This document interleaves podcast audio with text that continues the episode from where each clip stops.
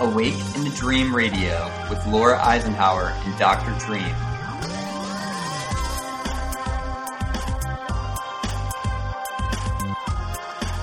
Raising your frequency and expanding your consciousness, one guest at a time. Awake in the Dream Radio, simulcast on Wolf Spirit Radio. Listener sponsored and supported. Wolf Spirit Radio is under the wonderful guidance of Dave Corso, and the creed of the Wolf Spirit Pack is survival, caring, protection, trust, and unconditional love. From Laura and myself, we're proud to be part of the Wolf Spirit Radio family. Welcome. You have found yourself at Awake in the Dream Radio on Tuesday, September 10th, 2013. Last time I checked, I am Dr. Dream, and our co host who's never had to lock a door to keep people's attention. Laura Magdalene Eisenhower. Welcome to the show, everybody. hey there, Dr. Dream. Hey there, Laura. How are you? I'm good. How are you doing? Good. I'm having a little fun t- tonight. awesome. So, um, how's everything going in your world? Great, great. We had a wonderful weekend. It was your daughter's birthday weekend. 13 years old. It was an incredibly wonderful weekend. It was all about family. Um, we, of course, uh, took a little break on Saturday and went out to Magic Mountain to get our roller coaster fix. That annual um, membership paid for itself in the first month, and so um, it's just been great. We had good food, good times, lots of laughter, um, and just hanging out. I, I don't I I I can't I don't get tired of hanging out with with you guys at all. I know it's so much fun.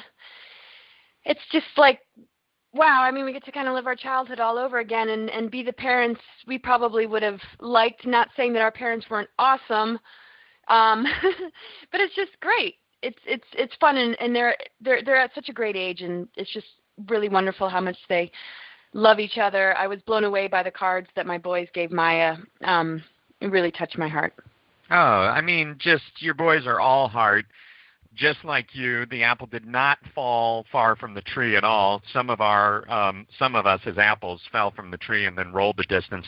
These boys did not roll. They, they just, they, they, they're all heart. They're just, they're, they're good right to the very core of who they are. And this is what we get to share day in and day out. That's not to say that every single moment is like perfectly wonderful, but pretty darn close. I mean, we, it, it's just, um, it's a testimonial uh, really, and and and it's not just us. You know, I, I really feel like more and more people all over are um, reconnecting with their family, their chosen family, at the highest level, and really taking it to that place. And um, I love my parents, but yeah, I I absolutely wish that I could have been my own father. Um, that sounds all weird, but you know what I'm saying.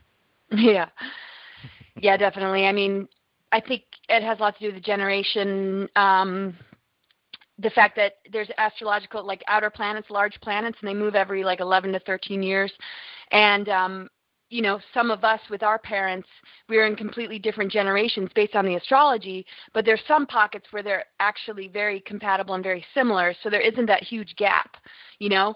Like so many of our friends and peers are awakened and then you know you have kids and it's very easy for the kids to just feel you know that they can be in their natural expression without trying to you know rebel or bust through the old paradigm that the parents are still carrying. So there's none of that at least in our family which is nice because it's just sort of like yep we're holding space for the the leaders of our future which are our children and um that's a good thing but i think uh you know older you know our age group um you know, still dealing with that huge gap, you know, the old paradigm to the new. Yeah. No but not in every case. I mean, I'm not trying to be general, like generalizing too much, but I do notice, you know, that. Well, it's all of this is kind of in um in an interesting experience for me, um, to say the least, because of the situation with my mother right now and in the nursing home. Um, although we think she'll be strong enough in the next couple of few weeks to um, to get out and and move back to her house, hopefully as a stopgap before she ends up out here in Ventura with us. But um, yeah, it's just um, it it's it's it's it's fascinating for me to watch the human experience, you know, certainly from my perspective, that's all I can do.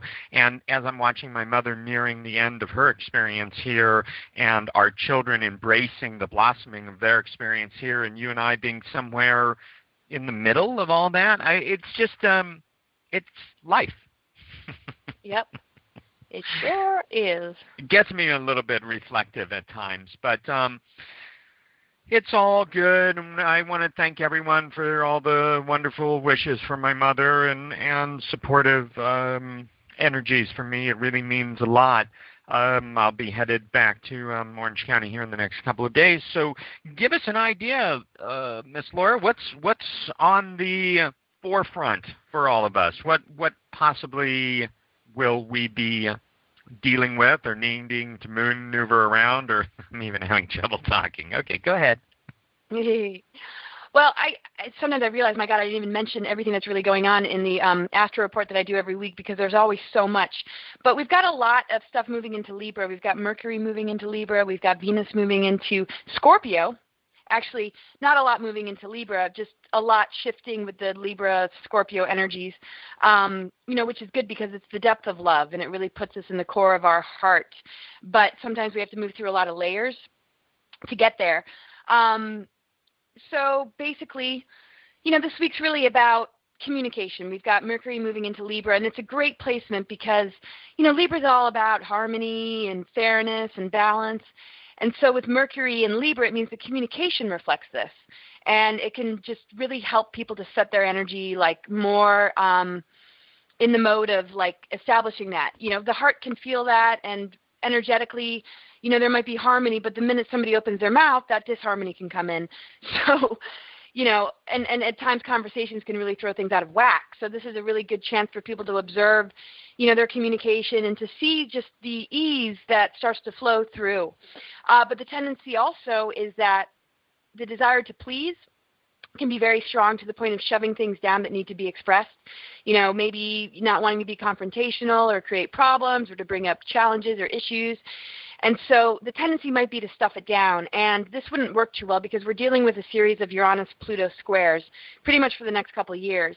And that's always going to kind of keep us all in check. You know, it doesn't allow us to repress too much and it doesn't allow us to stay asleep, but it provides us plenty of crises and change and upheaval to really look at ourselves. And if we can see it through the eyes of, you know, wanting to be transformed and, you know, wanting to gain wisdom, it's a really, really positive experience. But if we don't, we can easily fall into just feeling like a victim and feeling really frustrated and it might actually bottle one up even more which internalizes those energies which really isn't very helpful so I guess this week is really about, you know, honest communication, but always taking the higher road and higher vibrational response and taking one's time with it. You know, there's a tendency for, you know, triggers to just keep on happening, but um, you know, I think this week people will find that it's easier to handle the things that used to maybe derail. Um, most of the difficult aspects were yesterday. We were dealing with a Mars square Saturn, and I think, you know, I didn't hardly notice it. And I think it was cool because we were talking about it like Sunday and I love it because you and I always keep it in check and we always make sure that we do something to smooth the energies before they come at us. Um, but yeah, I mean, this week, uh, you know, we we got um, the Mars Saturn square, and that's kind of the worst of it. And then, um, you know, by the weekend, there's going to be some things, you know, with Mars and Chiron, which connects to where we feel wounded on an ego level, where we might not really be in a lot of self confidence also some um, aspects with the nodes. Um, and it just brings up, you know, just the old stuff and, and some of the challenges that we need to focus on um, in order to really step into, you know, our purpose and destiny on a on a willful level, you know, where where the ego is really in tune with what that is and isn't sort of running the other way or running away from it or, you know, and um, yeah, I mean, every challenge under the sun, all adversity is really here to help refine us and fine tune us if we can see it that way. But, you know, to really uh, give the full report, I would check out um, our astrology on our newsletter. Um, but one more thing about this week is lots of good energy for solidifying and stabilizing relationships. We're dealing with you know Venus and Saturn working together, um, and Saturn, you know, it, it rules authority, but it also rules discipline and integrity, and just where we you know establish boundaries and we establish commitments and our you know our focus. And so when we're in charge, then our authority can really serve us, but when we let somebody else run the show, that's when we're dealing with false authority structures, which Saturn rules. But if you put Saturn and Venus together, it means that you know one's being responsible to the heart, to their own heart, and to the heart of others. Um, it's usually the challenging aspects of Saturn that bring in the false authority structures that need to go. So I think people will find that they feel more grounded in their partnerships. Things are more harmonious. We've got Mercury in Libra, and then Venus moving into Scorpio is going to add to the passion and just the intimacy and just the depth of sharing. So it's all really, really good. You know, people might feel a little bit frustrated by the Uranus Pluto square, but just embrace it because it's nice that the universe is helping us so much get ourselves on track in this very, very important window period that we're in. Oh, nice. Now, without putting you on the spot, I, I do want to address some of these energies in a way we haven't ever addressed on um, on the broadcast. So it's Tuesday evening, um, roundabout right now, or maybe a little while ago, or maybe in a little while. Obama is going to be addressing the nation. Um, really putting forth uh, this, you know, he's hell bent on going to war with uh, with Syria, and so he's going to be putting forth that that his rationalization of of that BS. You know, this is our Nobel Nobel Peace Prize um, winning uh, uh, president. Yes. Okay. Anyway, so talk to us a little bit about how the energies are in relation to this. I mean, we hear a majority of the country does not want to go to war. Um, is it are are these energies allowing us as a collective here to be more empowered? Um, or you know just let, let's just kind of uh, approach it from that perspective of like you know what's happening with the biggest of the news stories right now in the country yeah well i mean with the uranus pluto square it's you know uranus rules truth upheaval change universal truth crisis and shock Pluto's all about death, rebirth, and alchemy. You put the two together in a tense aspect like Uranus and Pluto, and people basically are reaching a breaking point, you know, where they just really can't deal, you know, with the way things have been going and the way that the governments are conducting themselves by not having their priorities on, you know, peace or utilizing all the high level technologies that they have to clean up the environment and to make the world a better place. I mean, none of it is geared towards that. It's more and more of the same drama and conflict and acting on the will of, you know, what the governments think is best while the people are being totally ignored but they vote this person into office. You know, this is part of the lesson. So I think, you know, this these are revolutionary planets working together, and a lot of people um, in our generation and in just a lot of the charts I'm reading, I mean, most people have Uranus and Pluto either next to each other or in positive aspect to their sun. So for a lot of us, this is going to feel refreshing as far as like, you know, done with all that old paradigm stuff. And people have been feeling it probably their whole life and are finally taking a stand saying, you know what, I'm sick of nodding my head. I'm sick of, you know, putting on the news. I'm sick of going along with this because deep, deep down inside, we know it's a false system.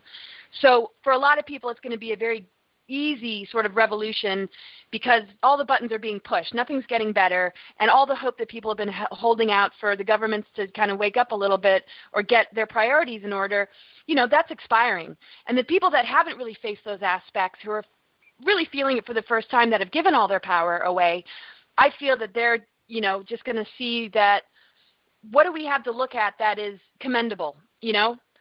I, right. there, there's not a whole lot there, and uh, and so it's really going to allow them to hit a wall, and it's going to feel very destabilizing, and that's why, you know, it's important that um, people just go to the right sources. Uh, you know, people that are speaking out about truth and exposing these, you know, hidden agendas. You know, healers and those that are, you know, been sort of out of the box and, and, and sort of preparing for this shift time. You know, put your attention on those people because there's tons. There's so many um, you know, to help to kind of catch those that are falling out of that old paradigm and feel completely and totally lost. So, you know, it's going to be a mix of energy. I don't think people are going to be walking down this road, you know, nodding their head and saying, yeah, Obama's, you know, right in this.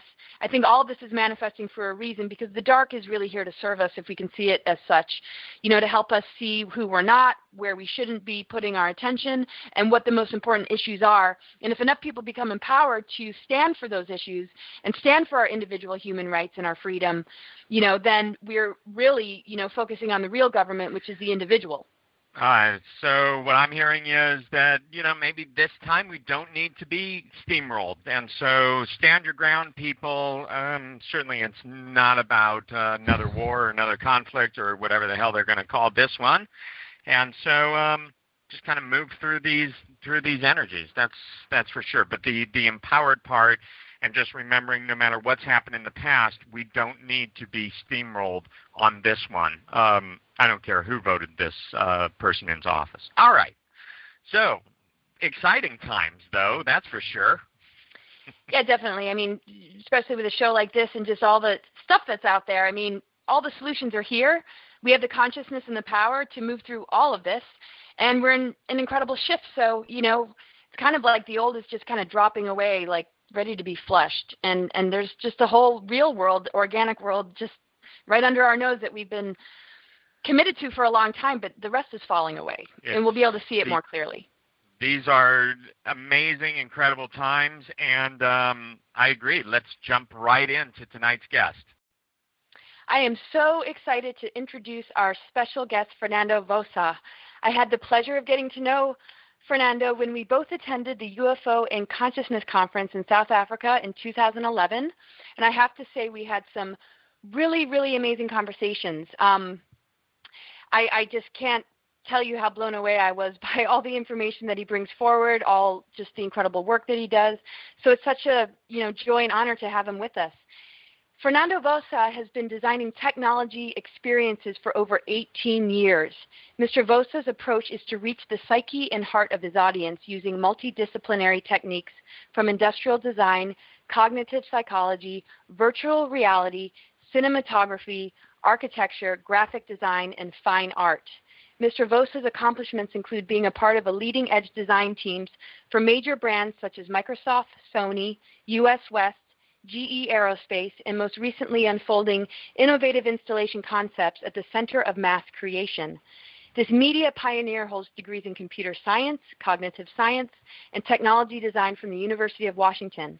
His passion for divine technology has led him to discover evolutionary transformations for our energetic body. His journey is to explore the integration of free energy research, healing technologies, and a cosmic awareness of our extraterrestrial neighbors. He's also a member of the exopolitics movement. There's so much that he has to share, and so grateful he's with us tonight. Hello, Fernando. Are you with us? Laura, yes, and Dr. Dream. We are living in the age of awakening, and it is time that we unite all those different fields that, that you mentioned in my bio. It's amazing to hear that description of what I've been doing, and yet that's not even close to what's happening. So you, you know we're reinventing this reality every second. The interaction that we had in South Africa in 2011 on Adam's calendar, hosted by Michael Tellinger, and all the beautiful speakers from the UFO conference, that was a portal, that was a gateway that we established to go through and enter the age of awakening after 2012. So I'm sure you feel that energy right this moment, right? Absolutely. Oh my goodness, yes. It is. It's it's really a treat to to have you on the broadcast tonight. And you know, as as I've been um, researching the different areas um, that you're focused on, and and kind of um, immersing myself as I as I can in in your world, I'm I'm uh, it, it's almost whelming for me everything that you're focused on and that you're involved in. And so, before we get to the kind of the here and now of, of everything that you're about, give us a, a little background. I mean, your interests, as we've just described in the bio, are so varied. What what what kind of child were you to end up doing what you're doing now? I had a early awakening at about the age of eight. I moved from Mexico to Alaska, and somewhere in there, I walked home and got lost in below zero weather and almost froze to death.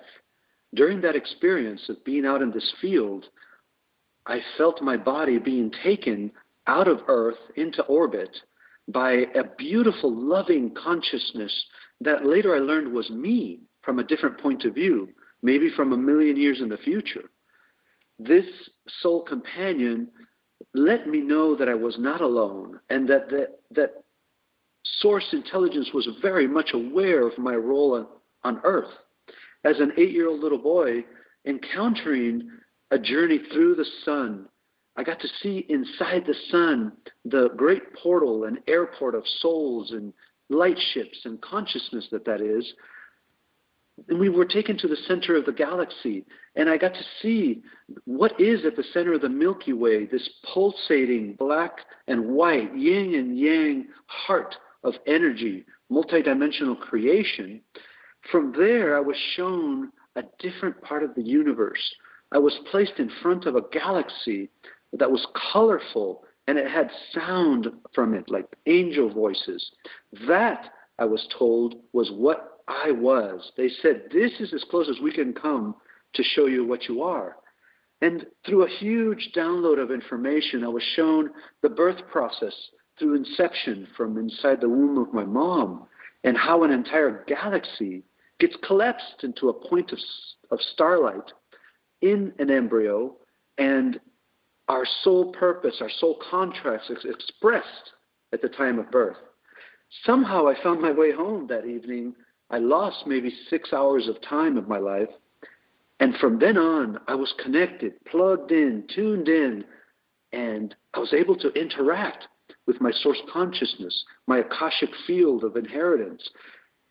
And I was no longer alone. So that was the, like the, the true revelation that I was an interstellar soul that has traversed so many star systems. I am no longer from one place.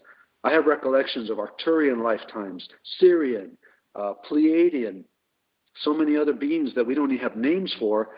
And now I am a change agent here, a system buster, that's my specialty on planet Earth. Oh my gosh, that's yeah, so it. fascinating. Wow, and and I, you know, your areas of focus being free energy, healing technology, and cosmic awareness. Maybe you could go into that a little bit, but first, I'd love you to just talk about this this phrase that you've uh, coined, white ops, and and what that really means to you. In my professional career in the 90s, I was part of several projects that obviously overlapped with weaponization of technology uh, in companies like uh, General Electric Aerospace. At that point, I saw that there was a construct, a type of attitude that the only way to get to money or power or really involving manifestation of physical technology was to have a theater, a, a, mask.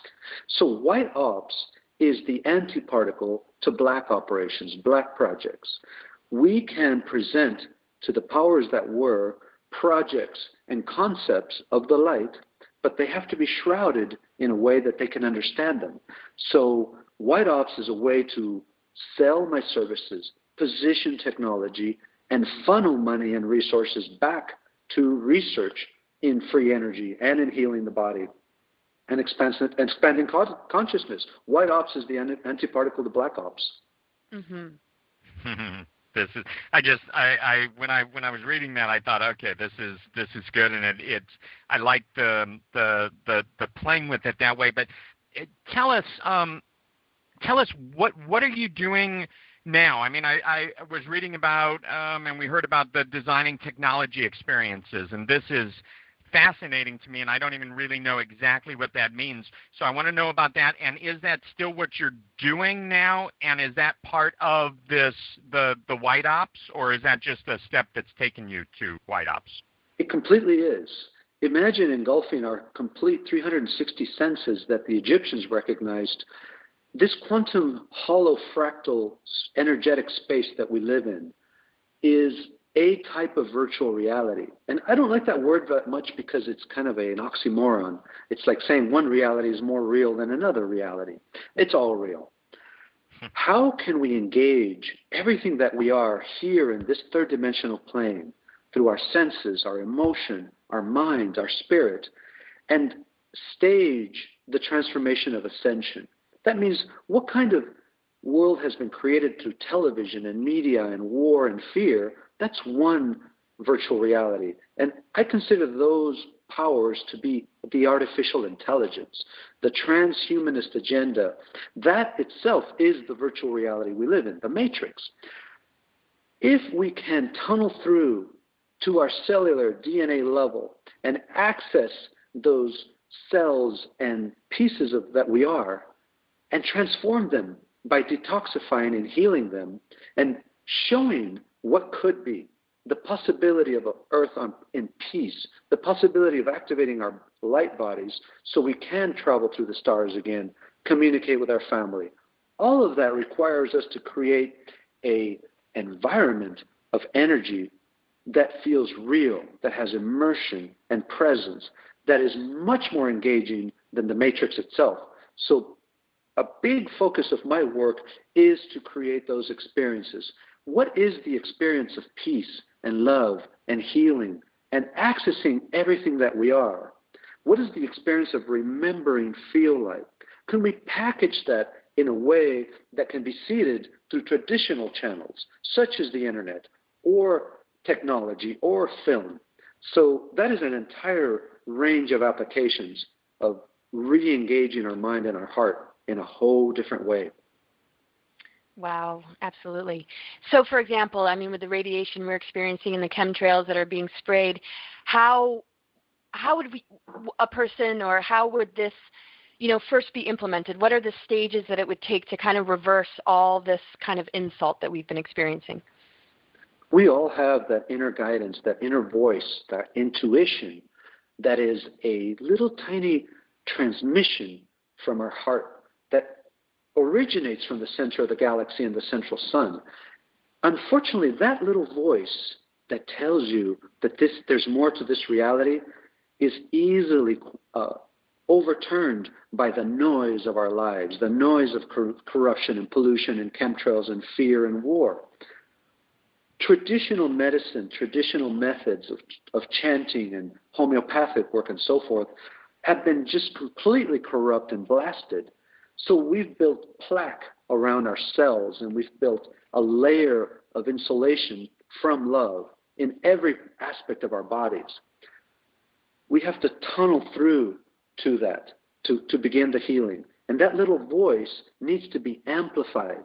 So we need to create superconducted amplifiers of light inside our bodies, inside our mind, inside our spirit, our consciousness, so that we can overturn the ego, so we can overrule the fear. So that, that's what that work is about. Oh, beautiful. So take us into the VOSA perspective a little bit, um, a little bit deeper. Um, you know, it's uh, the the human condition necessitates questions of, you know, well, why are we here? What's it all about? Where are we going? Um, I mean, you you you've gathered um, all of this and and and researched and and pulling it all together. But what's the foundation belief about the experience that we're currently having? How about we are in that incredible intense school of density and separation and the school of polarity. I mean, this is the, the best matrix that money can buy. We pay to have this, this beautiful video game experience. And part of that, as we all know as, as awakened light workers, is the forgetting. It's the letting go of who we are. Because this game wouldn't be any fun if we came as ascended masters and already knew all the rules, ins and outs. uh, so we we voluntarily gave control to a different set of gate, gatekeepers. And they are also working in, in, in the light to give us that experience. Uh, you might say it's not easy being bad. The time is up. The, the, the, the alarm clock has rung. You know, that happened back in 2012. Uh, energetically and cosmically, we've stepped through that already. So now we're, we're going through that awakening. You know, when you wake up a baby and they're kind of crying, they're they're uncomfortable, they're irritable. That's most of us right now. The fact is that it is happening. So much of my work is how to capture and really take advantage of, of those sleepy eyed individuals that say, damn, where did I come from and what is this about? And suddenly the world doesn't feel real. I don't have the same motivations to make a lot of money.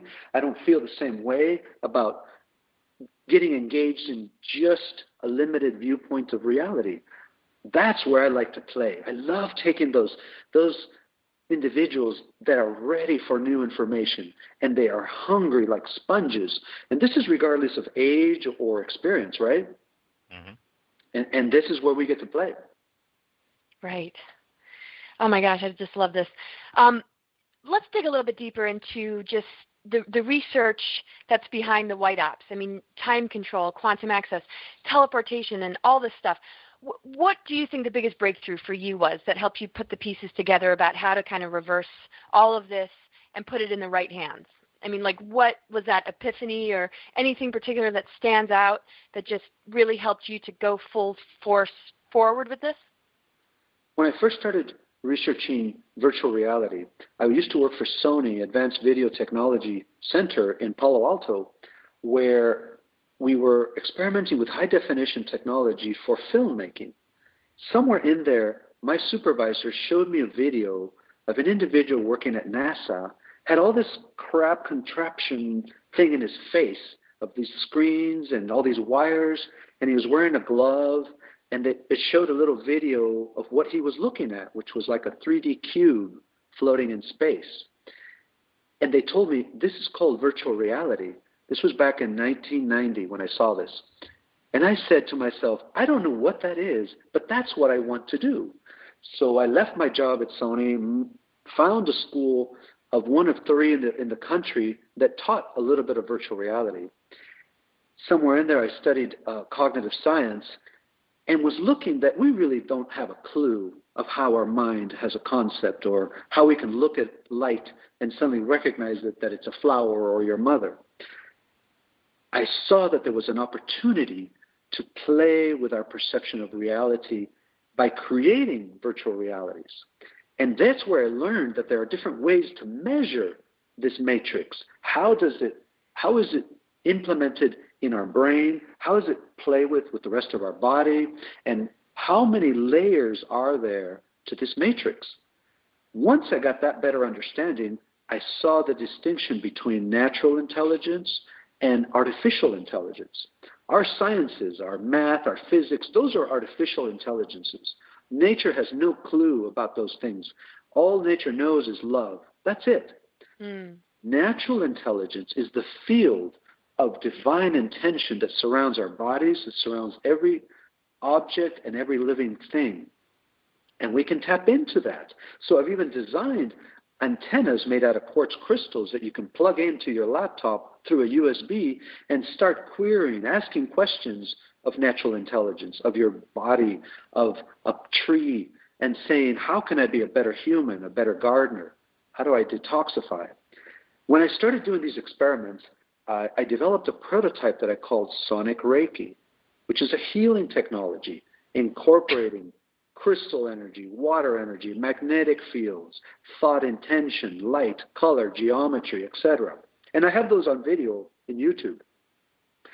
After about 60, 70 sessions with my friends, people would bring me friends with cancer, uh, stress, all kinds of different kinds of damage to the body, depression, etc. I noticed that there's this frequency, this type of experience that we can create that engages healing. And I came up with a different definition of what healing is. As I moved forward in my career, I got involved in free energy research. How do we get power out of the vacuum, the zero point? And I tied the two together.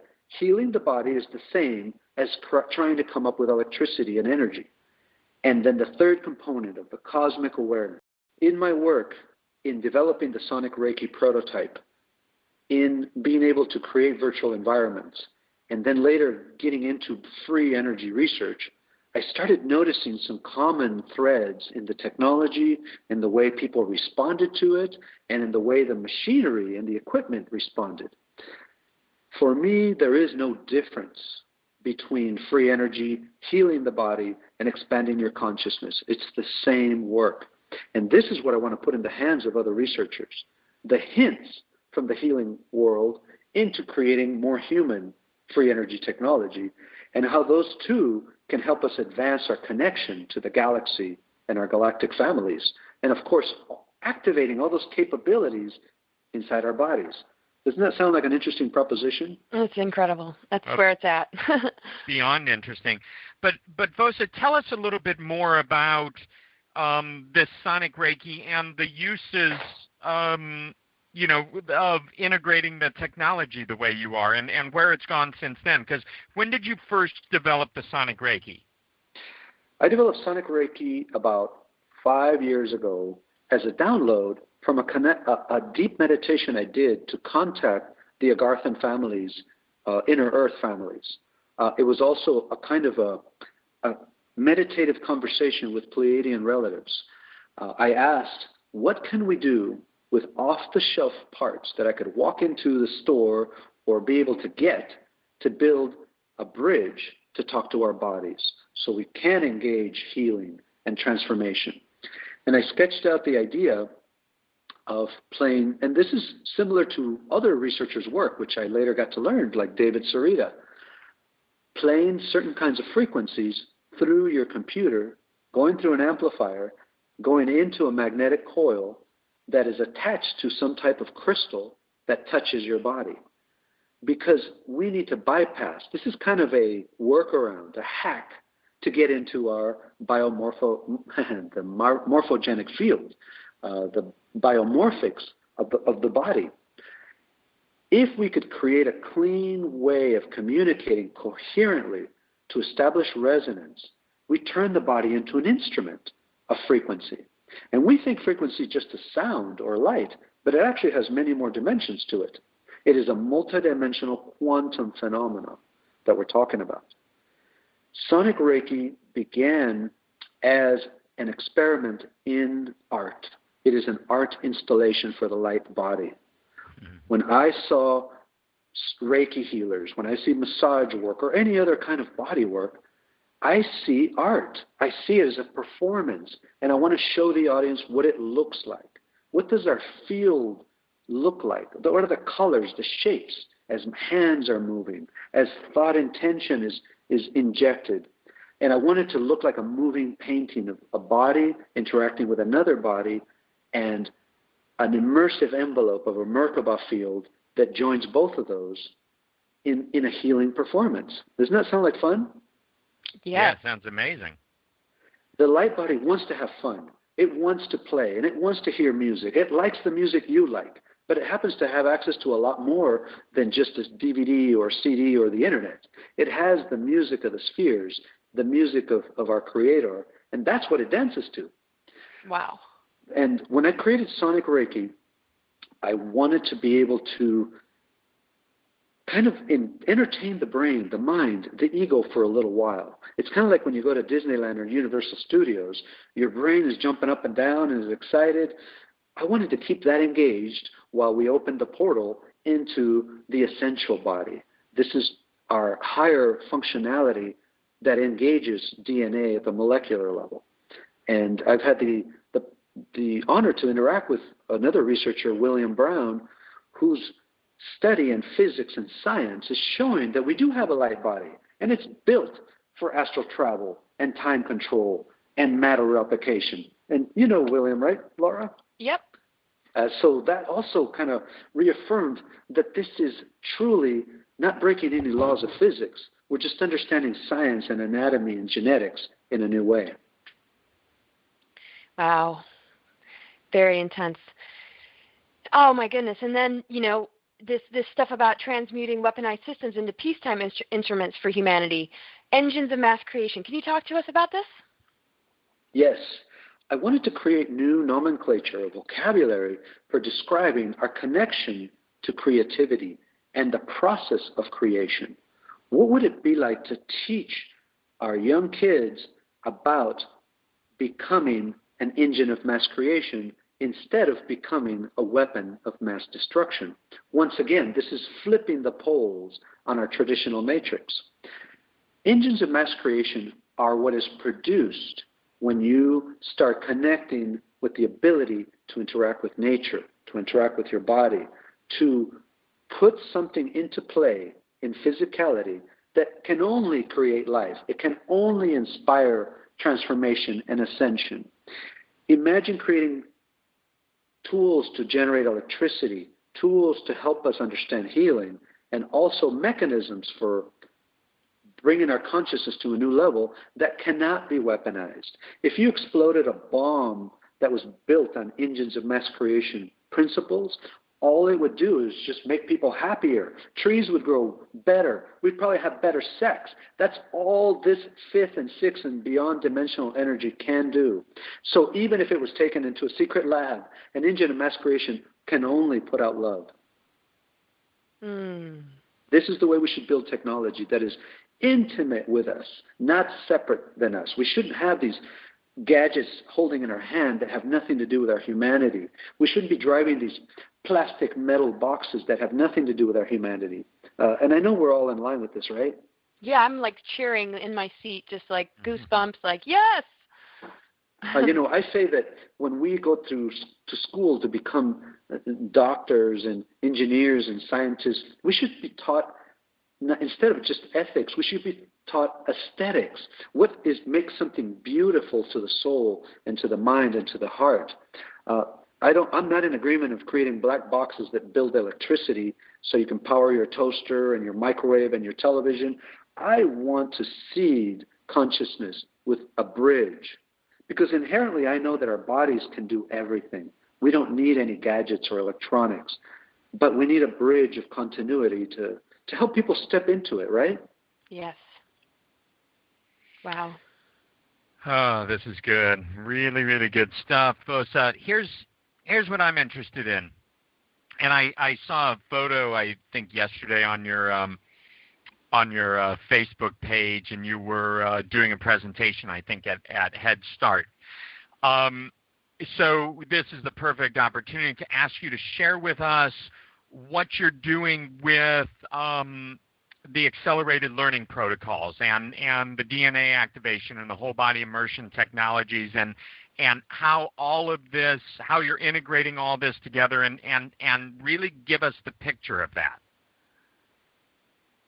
Knowing that we have a divine field of intelligence uh, Dr. Bruce Lipton, Dr. Professor Dan Winter. There's so many geniuses that are tapping into that understanding.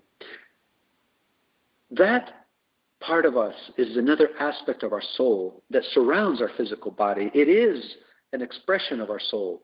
We think that our our our soul is something we're going to find inside this body, it's going to look like some kind of vapor or some kind of energy field. I don't know. We don't recognize that the soul is this planet. The soul is our is contained. I mean, our, our soul contains our bodies.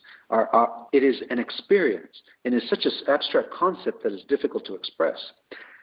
With the work that I'm doing, with playing with frequencies, we can retune the way our brain interacts with our heart and the way those two tools are portals to a much bigger portion of who we are. So when engaging children, children are, are naturally connected to this innocence, to this ability to create. Children are engines of mass creation naturally, automatically, but we, we beat it out of them. We corrupt them out of them. We make them suffer through it so they can no longer even have the desire of being creative or wanting to transform our planet. When working with children and creating programs like the Light Comet Star Kids Camp, that was a prototype that I co created with uh, two other collaborators, how about in an art platform with painting and drawing and public speaking and performance and music? We create a bridge for children to know their creative capacities, their ability to transform matter and reality. Children can naturally connect with Earth and the sun and the dolphins and so forth, and have a very clear channel of love to make that happen. When kids that we've interacted with see the potential of meditation and centering and being able to have an intention that they can express and when they see that their intentions actually have a change in the world, their eyes light up they get excited and they figure they wonder why adults why don't we get it, right? We're so damn lost. but uh, that's been my experience with with children. They are to me the the platform of increasing bandwidth with with what we are. When we talk about indigo children or crystal children or platinum children or rainbow children, those are the different frequencies of vibration of consciousness. And these kids come already connected. They're ahead of us by several orders of magnitude. So I say learn from them and give them the stage where they can where they can inspire us. Mm, absolutely. So this is something that obviously is going to be put out there, you know, as a worldwide thing. What what sort of challenges do you feel you'll be up against? I mean, or what have you faced already? And I know that there's obvious, you know, the power structures, of course, but what are you finding in, in your path of, of presenting this to the public? Is it going smoothly, or do you feel that there's a lot of obstacles and hindrances? Well, you know, Laura, that as as people who are beginning that awakening process at a personal level, we have our own demons to fight. We have our own wounds to heal, and we have our own ego and mind to negotiate with. Uh, one of the biggest downfalls of those of us doing this kind of work is our insecurity and our, our self criticism and our self doubt. And that's exactly the entry points to the darkness to the mm. to the barriers. They're going to play and penetrate directly to your source because of that self-doubt, because of questioning ourselves.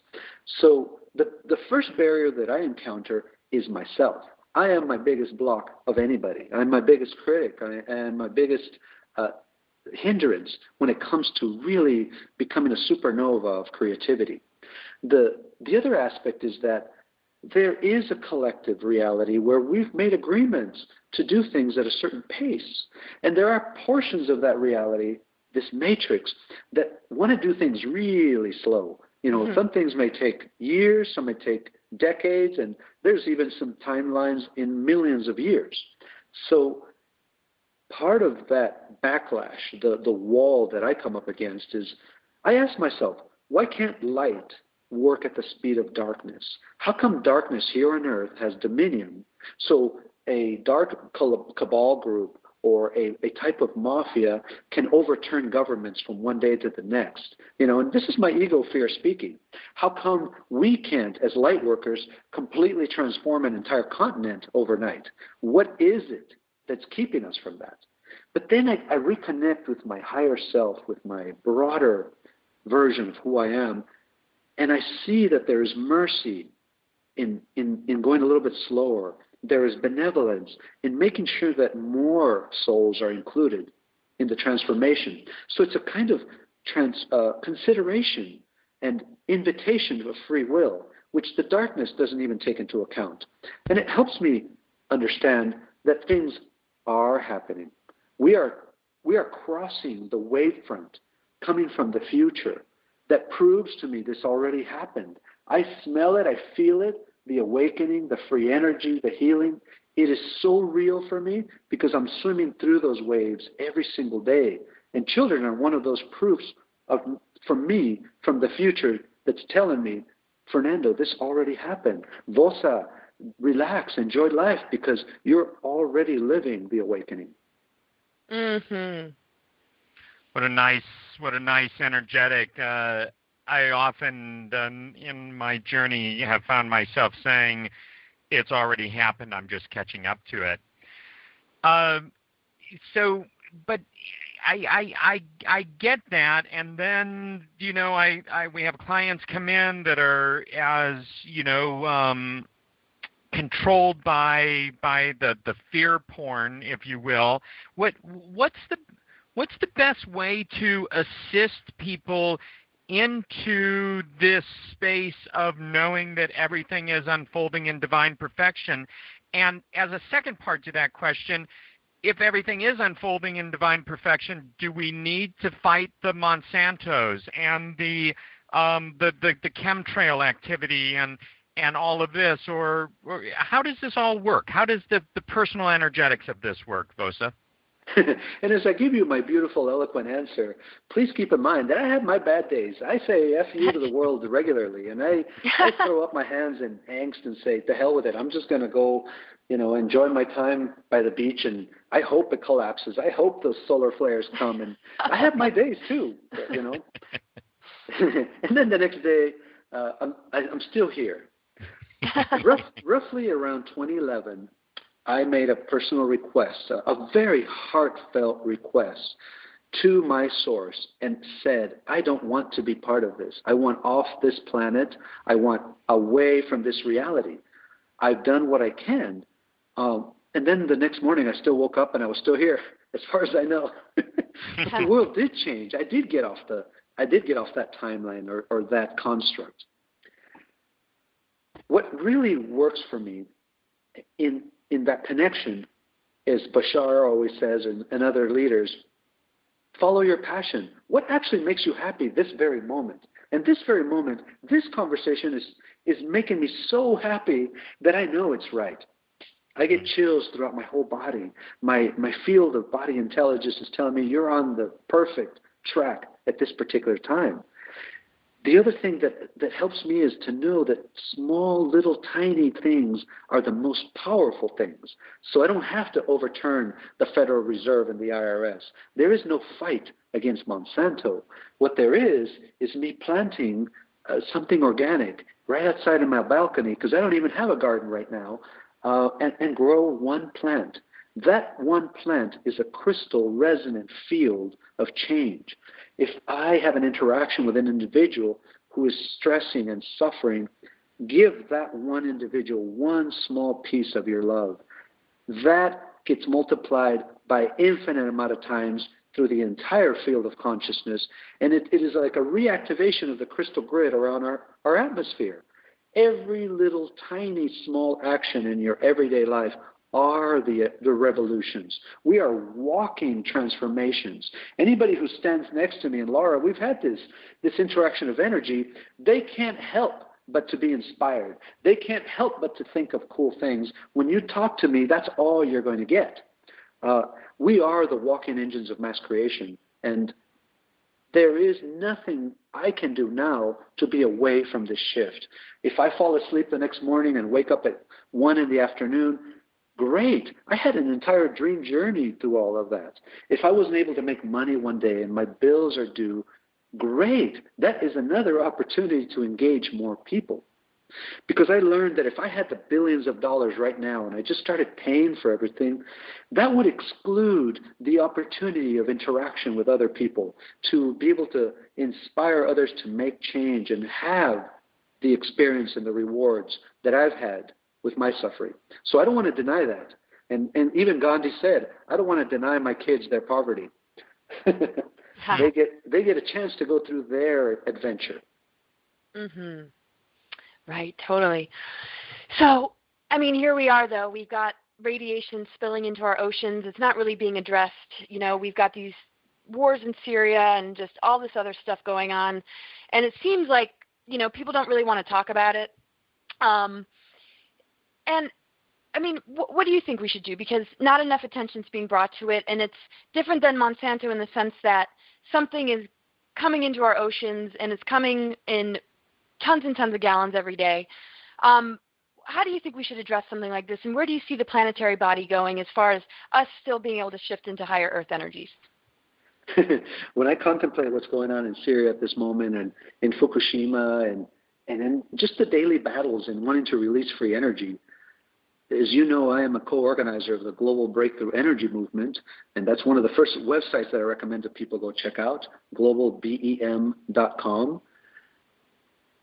If I have a placeholder where, like a receptacle in my life, where when money starts flowing for projects of the light, it could go, when peace starts getting unfolding at a greater level on this planet, when when there's ever a question where is the light going to go? I create that space in my own life. So I when I look at the news and I open up MSNBC or CNN or anything, I I pretty much put the filter on myself. I am using all of the black project, black ops tools uh, in place for the black people, for not the colored black people, but the dark energy. Um, I I know how to manipulate the, the human body. I am a media producer. I know how to use media to inspire minds instead of corrupt them. I am also a, a specialist in homeopathic therapy and energetic therapy. So I put all of my skill set as a Renaissance soul to work in place of the darkness. So for every little thing that I see going my direction that is fear porn, that is bad news, that is war related, I have an antidote, an antiparticle ready. I've been structuring these for decades. So I have a tool set that's infinite. You know, something that I share is that I am a trillionaire in consciousness. I can write checks of love that have infinite, infinite funds. The bank that I pull from loves to call me and say, Fernando, it's like a casino that loves a whale player. That's what I am abundant in. So as mm. soon as I start getting pissed off about the decisions that our governor is making or the decisions that these leaders are making, I go to my bank account and just pull out reams and reams of, of value from my consciousness the one bank account that I was given that has no bottom to it is my creativity. Everything can be solved with creativity and innovation that we're, we're experiencing right now. I'll bring up a couple of more resources. Uh, I'm involved with the Cobra Group, and their website is prepareforchange.net. That's another placeholder that I've helped create so we can direct energy to fill uh, these buckets of technology and healing and sustainability. What is your personal plan, Laura, when you think about peace? Dr. Dream, when, when the world starts shifting, what are you going to do? I ask people to focus on what their part is as soon as you don't have to work so much. Most people think that they're going to be bored to death if they don't have to go to the job every day. I say that's nonsense. I've gone as much as a year without working, and I never was bored once. All I did was well, I was happy, you know. Uh, when I quit my job at Microsoft against all logic, cashed in what little stock options I had, I traveled the world for a year. I went to live in Hawaii. Um, I never once missed a meeting uh, or a a piece of business that I said I should have been there. I don't have FOMO, a fear of missing out with the corporate world or government or anything else that, that involves dark energy. Okay, so so so let, let's let's let's move through this a little bit more. You've got someone sitting in XYZ city in the U.S. right now, uh, listening to this broadcast, working at a job that um, is not feeding their soul. Now, I could frame that in a lot of different ways, but I think that's that's the best way to frame it. Okay, it's not really giving them anything except um, you know just the money so they can pay for what they're not able to enjoy. What what do you tell someone like that? I mean, it's one thing to to you know, uh, I mean, work hard, make a lot of money, not get stuck in the rut, get out and have your freedom. But what about the people that just can't see their way to freedom because they're so stuck in the, the trap? The first thing I say is for those who are going through the darkest of suffering, and, and there are individuals who have reduced their life down to suicide because their broken mind can only see uh, ending their problem through death or trying to face their problem, and they can't because they're too afraid of it. I say, congratulations, you've just reached the first step in awakening, which is the I don't know what the hell I'm going to do step. At least when you're there, when you're in despair and anguish, you are completely putting, you're ready to set aside fearlessly maybe a, even out of desperation, your egos and your fears and concerns. I I have not paid taxes in 20 years. I have not I am not paying my student loans. I am not afraid of the consequences that are coming from that. I released those kinds of things a while ago. And I tell you to this day they haven't been a problem. People think that you would disintegrate if you stopped watching television or they're afraid that if you quit your job and have no source of income you're going to die. And I'm telling you, that's your freedom. You just bought yourself a place outside of the matrix as soon as you do that. There has been no time in my life where I haven't had angels come in I'm surrounded by beautiful protection and, and has given me faith to take more chances.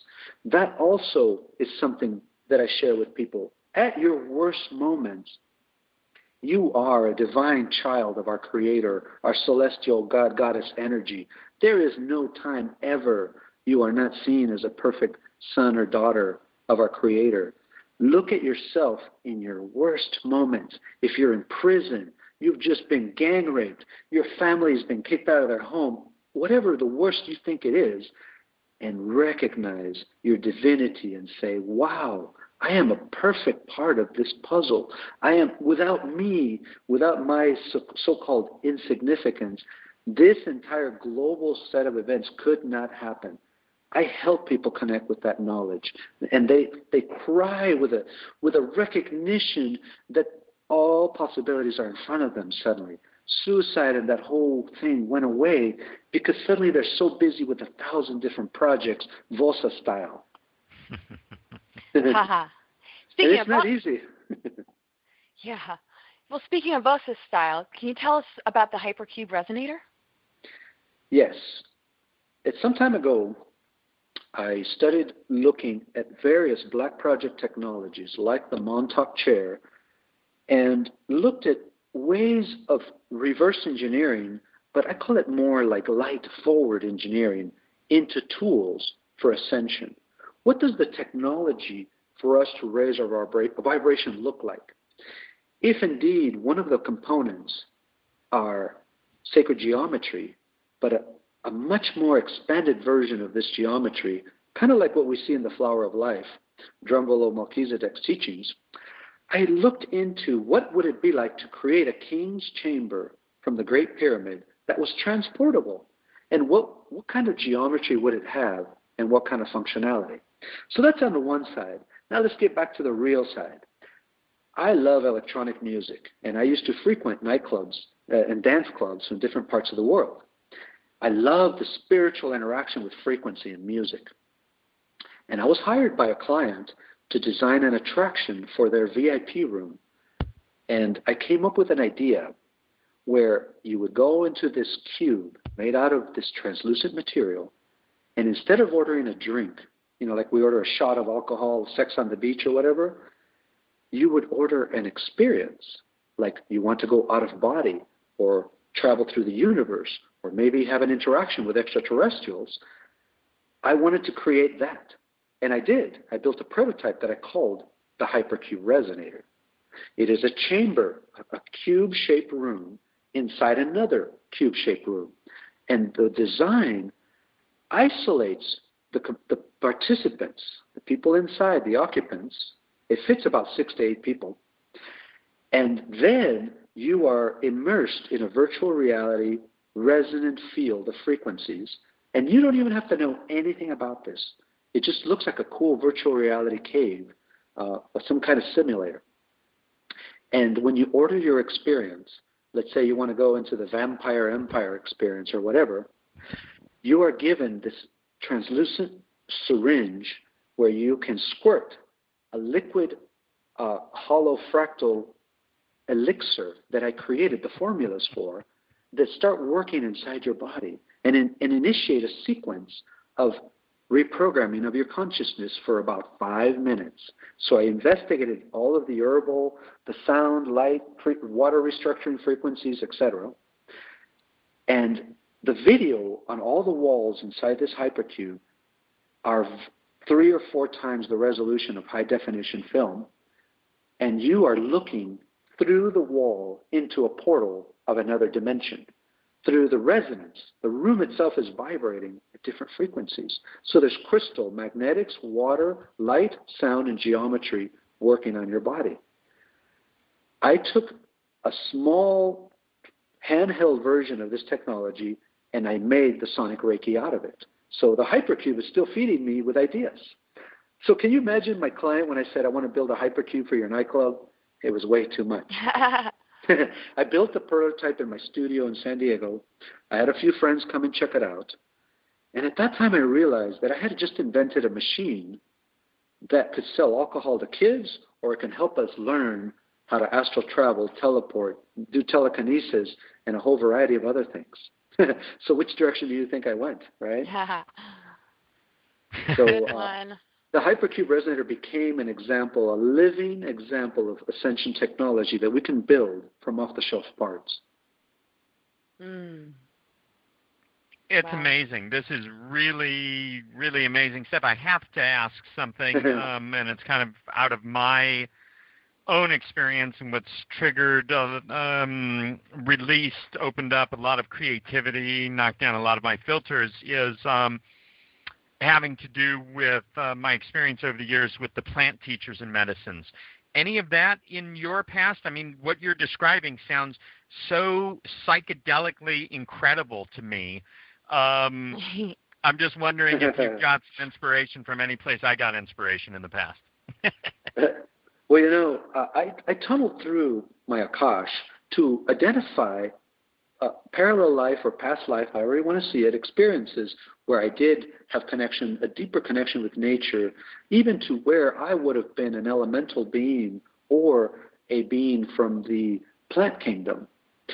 What I found in that in that exploration is that plants and trees and nature have they are an expression of the akash in frequency and in, in energy. When we eat plants, they release certain homeopathic signatures into our bodies that interact with the light structures of our DNA and activate healing sequences or sequences to transform our bodies into stronger, more able humans.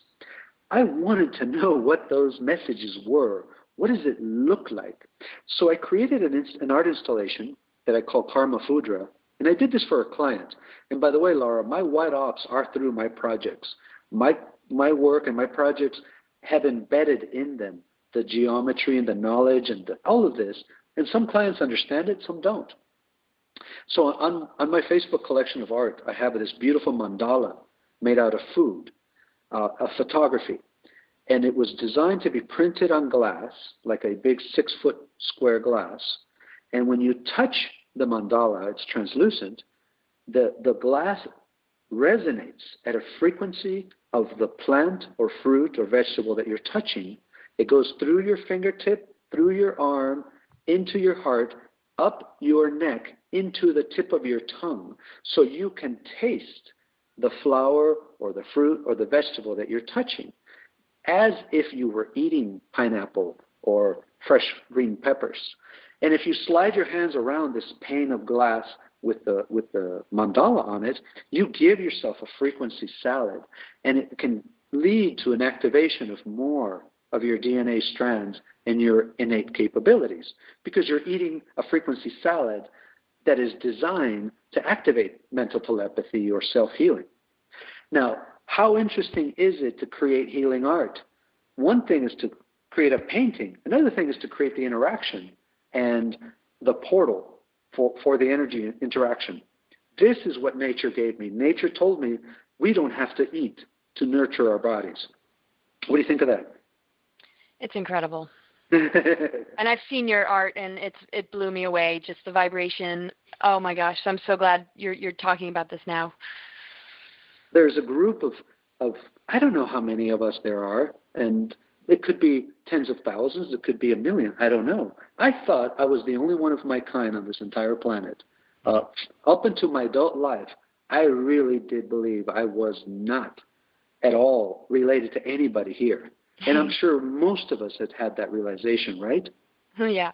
Well, this tribe of, of technology creators, um, as Renaissance souls, are all uniting now. We've all telepathically have joined forces and join power, and there is no stopping. You put a VOSA at DARPA, you put a VOSA at in the White House, or a VOSA in a corporation, we're going to manifest consumer products that project your third eye intention into the sky. We're going to create technology that is built into our bodies so we don't have to have any electronics.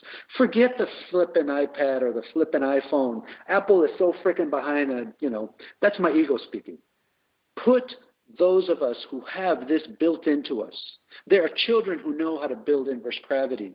There are, there are researchers that I am interacting with today, this very moment, that if we surrounded them with the resources, would create technology that would make black projects look like a frickin' child's play, like a string in a can. That's how far ahead we are.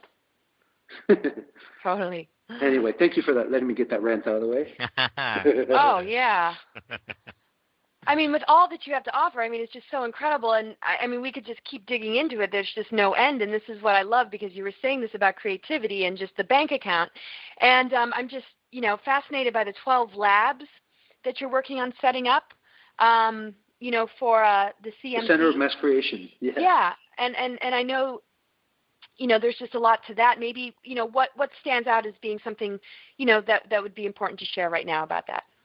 Uh, a, a few years ago, I decided to invent the laboratory, the organization that I wanted to work for and be part of because it didn't exist. And the manifestation came out as the center of mass creation. This is a laboratory made up of 12 different components, taking the best of consciousness technology the light, the color, the magnetics, the sound, the water, the crystals and surrounding it with the fastest way we can take a thought and manifest it into matter right in our hands. This would be a facility that generates engines of mass creation. Uh, corporations have their own research labs, and so does the government. Why don't lightworkers have organizations that are 10 times or more powerful than what the black projects have, right? The Center of Mass Creation is a teaching facility where we would invite other freaks like Fernando into doing our best, completely unrestricted. Imagine we turn science into installation art that has no limits or no rules. That's what the Center of Mass Creation does. It is 12 frequencies interacting in 144 different vibrations of combinations of tools that we can build. So you can combine crystal energy with water technology or sound resonance with magnetic fields and come up with tools to engage our, our body's natural capabilities. That's the center of mass creation, and it's still in the works. I envision having a CMC facility in every major continent on the planet within the next decade. Amazing. we need a play space, right? We need a we need a studio for conscious technology. It oh doesn't exist right now at this scale. Right. And I say, I really don't care about the sequestered patents. The Black Project leaders and bumbling idiots that are running that right now can keep it. That's what I'm saying. Our, my ego has also exploded into a supernova, and I'm not going to wait for permission to do this. I don't need to be told how much uh, interesting human inheritance of technology is being sequestered. I am part of a group of individuals that have decided that we're going to do this regardless. Oh, so incredible. yes. Yes. I, I wanted to point out that uh, we are having this conference in October 10 through 12 in Boulder, Colorado. This is the Global Breakthrough Energy Movement. So I invite everybody who is listening to this show to go to the website, take a look at this conference, either buy a ticket or donate a ticket to back so we can gift it to somebody that wants to be there, or become a sponsor, or share the link because this is one of the portals. We've brought together the Tesla Science Foundation, the New Energy Movement, the Free Energy Movement, several laboratories, including Nassim's Resonance Project, people from Rodin's research groups, and many other independent speakers are going to be there. And art is a big component of it. So our speakers are a mix of young innovators as well as the, the old guard that has kept the faith you know, the giants that we're building our, our foundations on.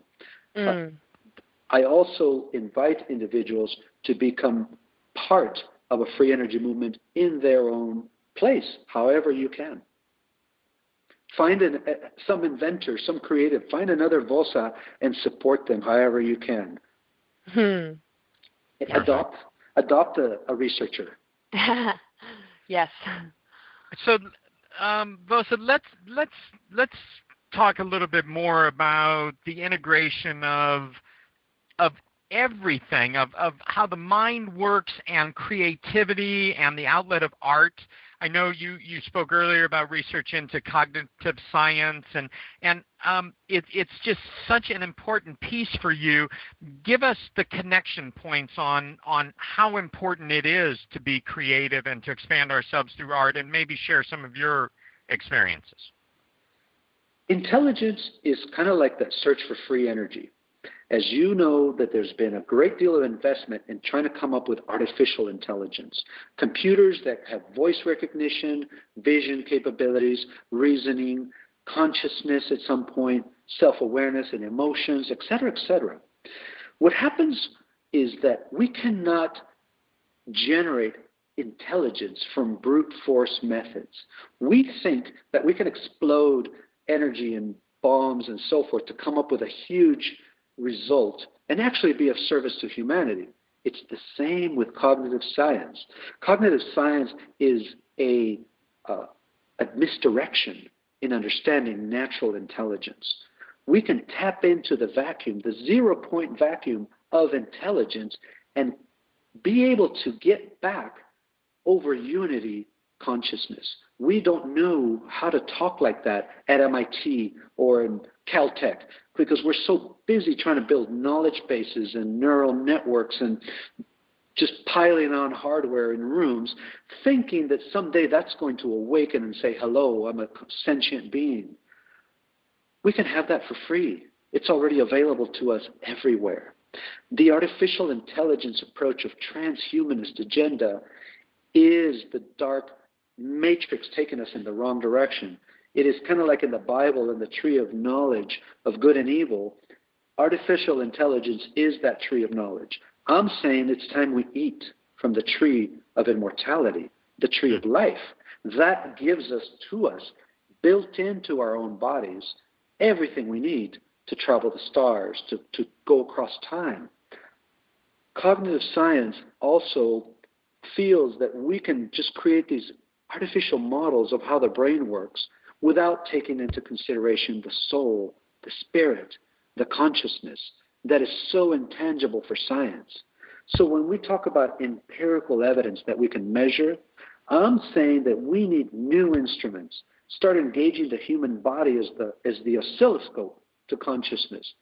Through this body, you'll be able to see Merkaba fields. You'll be able to see the light strands that make galaxies interact with each other and bodies talk to each other. It's the same kind of approach that we need to know how does light work in our DNA? What is the communication method between the multiple dimensions of the omniverse and this dimension? We're never going to get to it with our current science and physics because to me they're dead sciences and physics. I respect the rigor. I respect the giants that went into it. But we are in a new time. We need a new way of understanding reality. Amen. Amen. yeah. Absolutely. Just like here, standing up and cheering again. Um, so, what, what are your thoughts about disclosure? I mean, if, if it were up to you and you could just get that microphone and, and have all the masses, you know, focused in on what you have to say about extraterrestrial life, maybe including also the not so positive agendas, how would you disclose it? And what do you see as the biggest pitfalls about what's happening as far as what's being shared in the truth movement, you know, maybe with disclosure that we've heard so far? I recommend to back off from forcing the government to disclose and forcing all of these corporations to come forward with their technology. It's like trying to push the bully to admit he's a bully and to fess up that he's been doing wrong. Bullies only know how to do one thing, and that is to beat the crap out of you. So back off. I would say put our efforts into creating our own technology or, or creating our own disclosure. There's an, another more higher consciousness way of seeing this. I've asked, I've been asked many times, Fernando, how do you know that this is happening? How do you know that we have contact with ETs, or how do you know we have inverse gravity? I say, because I am a living, walking proof example of that knowledge. I can't separate myself from that understanding. If we each became the disclosure, we are the, the, the living proof of every single aspect that we're pushing for. And I interact with the exopolitics movement. People like Dr. Alfred Webre, uh, Richard Dolan, and so forth, that are taking a different approach instead of trying to force the issue and, and force the hand of the dark powers. I think right now, disclosure is free energy, disclosure is healing, and bringing those two together. And out of that merging, we will get cosmic awareness, which will reveal to us the truth about humanity, the true history uh, of our genetic heritage. Mm. We won't see it in the movies right now. We're not going to see it in documents that the, the government releases with all those black censorship marks. I'm saying I gave that an opportunity. I already invited those powers that be. I've sat in meetings at places where I've worked and completely was the laughing stock. And it, and it is so disheartening to be the only individual in an entire frickin' corporation of 20, 30,000 employees, be the only one with that message. So I walked away. And that's what I recommend people to do. Build your sustainable home. Become an example of a free energy human with your thoughts. Hold your energy very close to you. Don't give it up through anger and forcing the disclosure. I am the freaking disclosure. You are the freaking disclosure. I'm not waiting for it. And that's when I started seeing a lot more ships. That's when I started capturing more orbs in my in my film. That's when the many brains and gifted angels that are here to build this this solution, they came to me when I I backed off. Isn't that hmm. interesting? Yes, it's beautiful. Nice. So I have had many beings from different star systems in the flesh stand right in front of me, and some of them are not easy to look at. There are mantis beings that are kind of scary. I've stood in front of reptilian beings, and let me tell you, your body is is obviously full of fear of that, but your soul, your heart, is accepting. Uh, most people will, will crap their pants if they saw a ship land in their in their yard, much less have a, a being stand in front of them that doesn't look like them. It takes a, a much higher vibrational consciousness and awareness. If we can't even accept people of a different color, if we can't even handle life forms in the ocean and accept them, as our brothers and sisters, how the hell do we expect to have a, an open interaction with our galactic family? They are not going to put a show on for us. This isn't a parlor trick that we need to do it. Uh, we don't have to prove anything. So the first thing I recommend for those who are just pushing for disclosure or wanting to have a personal interaction with their galactic family is to back off. Approach mm. it from inside. Your galactic connection is inside. Yes. Yes. Gosh. Mm-hmm. All your answers, I'm just like, yes. and you know, we had this beautiful, uh, you know, when I, we went at the Contact in the Desert conference, so many friends asked, well, did you see a ship? Did you see an alien? Yes. We were surrounded by them. We were surrounded by them in bodies that were speaking at each of the conferences and the workshops we I have you saw the pictures of the orbs that I took flying around James Gilliland. There were millions and millions of beings present at the Contact in the Desert conference. You felt it, right, Laura? Mm Mhm. Definitely. So how do we open that doorway for others? Well, first I say heal thyself, heal your fear, heal your need to see proof, and it will suddenly reveal itself. I love that. You know, the the contact in the desert was quite the quite the conference. I know earlier in the uh, the broadcast uh, you called it one of the portals uh, that we've opened. There's also been some uh, just timely in the last few days some controversy um, around some of the bigger speakers at at the conference. Um, without putting you on the spot, um, any more than I'm already doing. um, any um, any care to weigh in on any of that? I mean, I I, I can bring the listeners up to date a little bit. Um, there have been reports. Uh, William Henry uh, did a post about um, uh, Steven Greer's uh, Black Ops bodyguards, who were also the bodyguards for David Wilcock, to um, lock the doors of a particular venue and, and lock people in there and not allow anyone in, and some different things like that. We had people coming up to us saying, "Can you believe Steven Greer is saying that there's no negative ET agenda?" I mean, so as much as it was an incredible portal, there was some some controversy as as there I guess would need to be expected at something like this. But but go ahead and, and take us to your perspective on it. I am an ambassador and a diplomat. So I have to learn how to play in different perspectives and with individuals that are highly, highly controversial. There are some people who couldn't stand what I do, and I understand it. Uh, I have my own personal uh, biases and my ego and fear based observations. But at the end of the day, it doesn't matter what I think of Steven Greer or any of our other speakers because they are part of a much more interesting play, a, a much more interesting theater of disclosure. What if we recognized with some level of compassion that individuals are also surrounded by ego and fear and needs and so forth? One of the exercises that I did a while back was to ask myself, what would it take to corrupt me? If I was hired by a black organization to corrupt Vosa, how would I do it? What would be my ingenious, sophisticated, elegant plan to seduce myself into action for the darkness? And I started dissecting that piece by piece. Then I did come up with different things that would really, really sway me. Believe me, you know. And some of it is money, some of it is is power, some of it is technology, and all the things that obviously are being used. What would I have to counter that?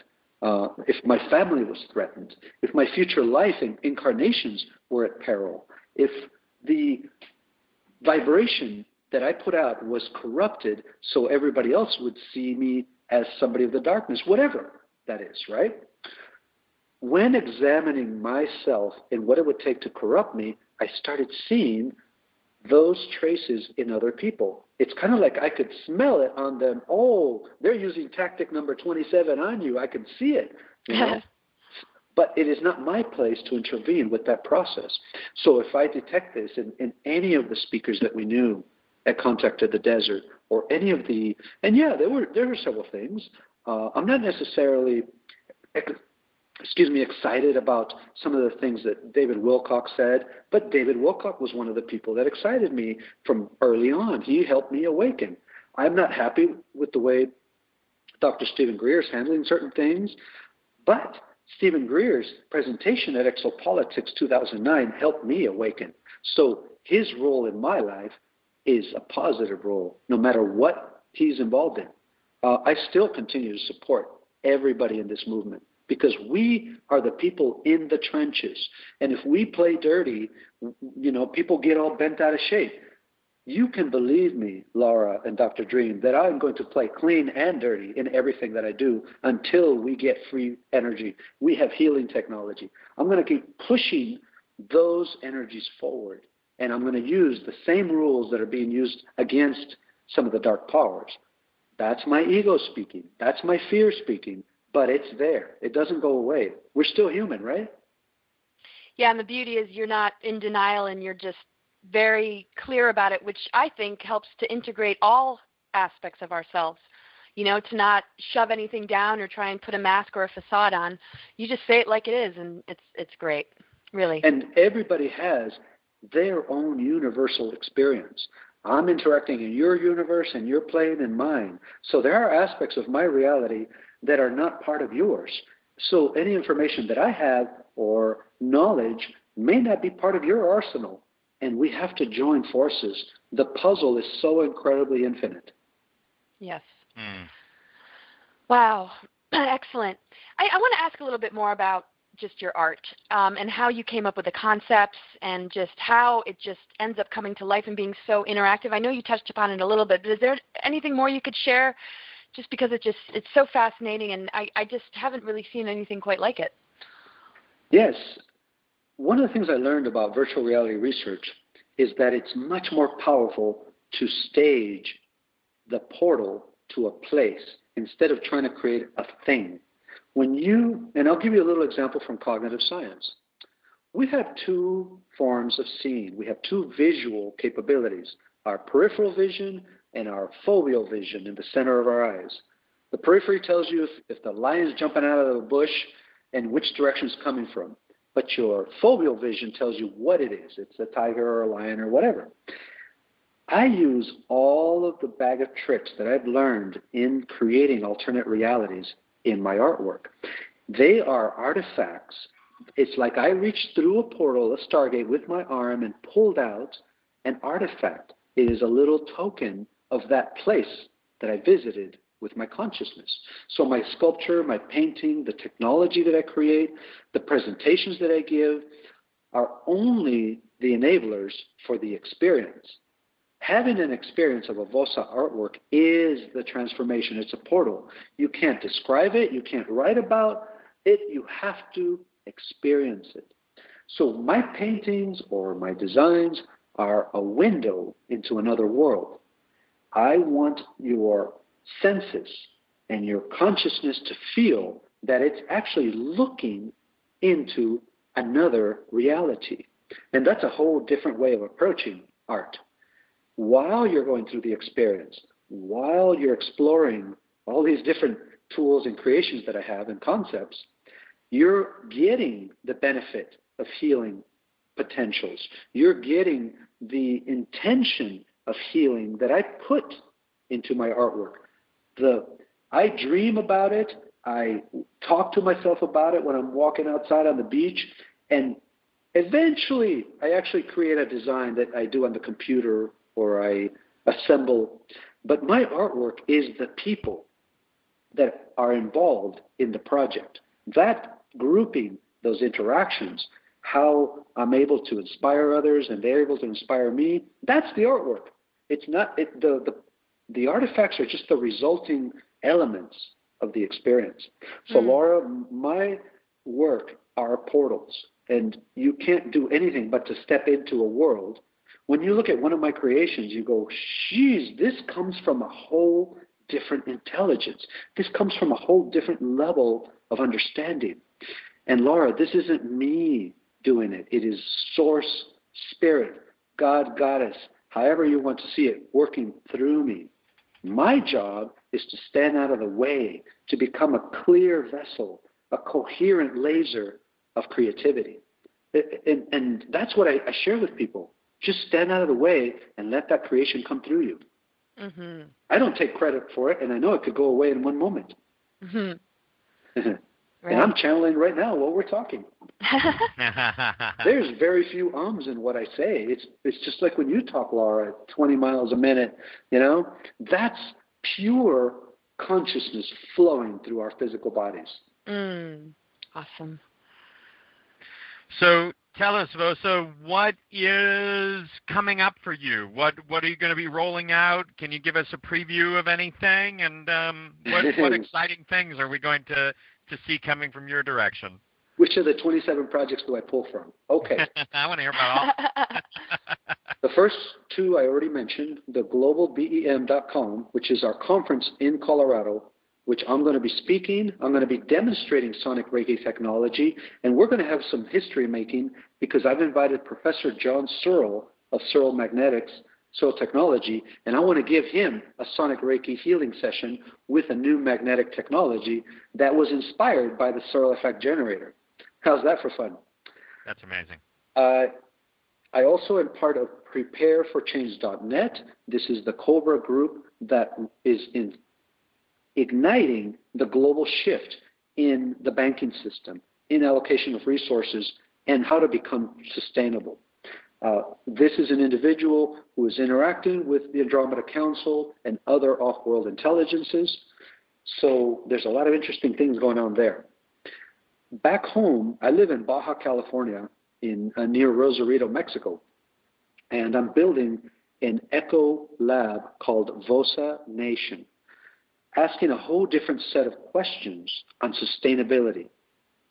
What would it be like to become spiritually, mentally, as well as physically sustainable. The design is of these kinds of houses that are built out of earth, but they also are ships to transport you and your family from one age of humanity into another age of humanity. So I'm considering all of the different changes to your body, your consciousness, your mind that you would go through while you're in your home. so there is no electronics. Everything runs on light, color, sound, and vibration. You can plug in into outlets, into the wall, appliances such as furniture or things in your kitchen or your bathroom that run on light and color and sound. Your home is tuned to certain frequencies, so your home becomes the activator of your mental telepathy, astral travel, etc., capabilities in your children. So I'm building a prototype. Uh, I was trying to do it before the end of the year, but it's getting hard. So early next year, I've identified a piece of virgin land overlooking the ocean up high on a hill, and I've been studying how nature is talking to me of how to build on that piece of land. And I've also been part of an archaeological dig in Baja California where we have found a series of stone artifacts that look like giant birds, uh, roughly, and I don't know the exact number, maybe 10 to 12,000 years old.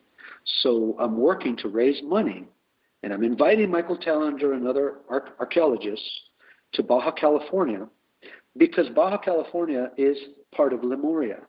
An ancient coastline here was connected to the island system that centered around Hawaii. I've lived on the perimeter of Lemuria my entire life Hawaii, Alaska, Japan, New Zealand, Australia, up and down the west coast of the U.S. Uh, so I miss my home. You know, I know where I'm from. Those are, are my top projects right now archaeology, free energy, healing technology, and sustainability. Mm. I will launch the vosanation.com site uh, when I get back from Colorado in November. Excellent. So, Vosa, what, what message would you like to leave us with? If you could just share anything at all, or anything that we might not have touched upon that you would love to express. Taking a deep breath here. I want to collectively create a field of intention at this very moment with everyone who is listening or will listen to this message. We are stepping into a planet of peace. And let us filter out that noise of war and control and disraveling of our financial system. Let it happen allow it. Freely invite freedom inside your consciousness so that everything that you touch from this moment forward, you are the Midas touch of the golden age. Everything that you write down, everything that you communicate or feel as soon as you step into a room with other people is about the acceptance of a world in peace and in harmony. That's my final message. Just become the transformation. Beautiful, beautiful. Mm-hmm. So very empowering and and and and powerful words and and just so feeling that come right from your heart. You know, I've I've just like many of you, I've staged all kinds of great ceremonies in my everyday life. I take crystals and I put them up to my forehead and put an intention of love and toss them into the ocean that I live right in front of. I went to the border of Mexico and Tijuana, right there in the U.S., and put a crystal in the sand under the wall so that that entire border comes down. I structure water, put it out in the sunlight, and give it to my friends and say, Here, this will heal you. I practice these things that I share every single day, one way or another. I'm rejuvenating my own body so I can peel off maybe two or three decades of aging. I am putting into my food and in my projects and every conference that I give that piece of awareness that we are. We have already arrived. So that's what I'm inviting people to do. Just imagine it and even fake it if you have to. yes. You can bet the dark cabals have their own ceremonies and their own practices. So it's time that those of us who are awakening to, to use them in our everyday life with full intention. I sign my name with the frequency of love and healing. The piece of paper that I wrote on is an instrument of peace and healing. Uh, everything, I'm a chef. The food that I cook for my friends comes fully charged with aphrodisiac orgasmic energy of sensual healing. Practice it and become it. That's what I'm saying. well, Vosa, I have to thank you and express tremendous gratitude to you for shining your Renaissance soul light bright for all of us. It's a fine example and a really powerful inspiration. Um, and thank you for, for doing it and playing your role, and thank you for being on Awake in the Dream Radio. Thank you. Thank you. Brilliant. Thank you both. You are both a great inspiration to me. Laura, you have affected me in ways you don't even understand. Thank Aww, you both. Thank you so much. Thank you, Vosa. Have a good evening, and we'll look forward to seeing you soon. We move forward. Okay. So Good it night. is. Oh my goodness. I definitely feel as though I've been voced. I'm I'm telling you, this this man is is doing a great service for all of us and um what a what a thrill to have him on here and I, I just love all this um and and the phrase renaissance soul um so fitting for so many of us that are just blossoming and expanding everything that we're doing right now Yeah, that was just amazing. Um, I, I just, just all solution oriented, all positive energy, all very like, you know, just really intent on just being real and genuine. I mean, that that's the best part because it doesn't gloss over. It's not all just fluffy. It's just like, you know, it's really at the core dealing with the real stuff and taking it to the highest level. Yeah, and and again, you know, we're it's it's just nice to to be able to put this much information out there like we do and have it be so empowering. Now, I've got to say, not all of our, you know, we really work on that being, you know, what we're about and raising consciousness one guest at a time. Um, not all of our shows are incredibly empowering like this one was, last week's was. I mean, it's just, it's, I'm, I'm loving this right now, and, and I know that that's the energy that's so important for all of us. We talked about it before the show with the, you know, Obama Syria thing and all this, and it's like, you know, we need to realize and continue to realize and continue to be reminded just how empowered we truly are. It's our natural state of being. It is, and anything less is not our truth. And that's what we have to remember when we feel triggered into fear or, you know, anxiety about our health and, you know, what's happening to the environment. I mean, this is a multidimensional experience we're having. We can't just put our attention on a small piece of that. We have to look at it as a whole and just who we are as a whole. And then it's just like, whoa, you know? Just the the the positive perspective, you know, is um you know in this in this area in these discussions there's there's a fork in the road and you can go with it in a positive way and you can go with it you know on the other side. And um it's just very encouraging to me that there's so much positivity out there. When we're talking about the Fukushima radiation, when we're talking about Syria, when we're talking about you know chemtrails to to to wrap all of that up and and find the positive perspective with it um, is this is what we're all about Totally. And it's like, you know, what Andrew was saying last week on the show.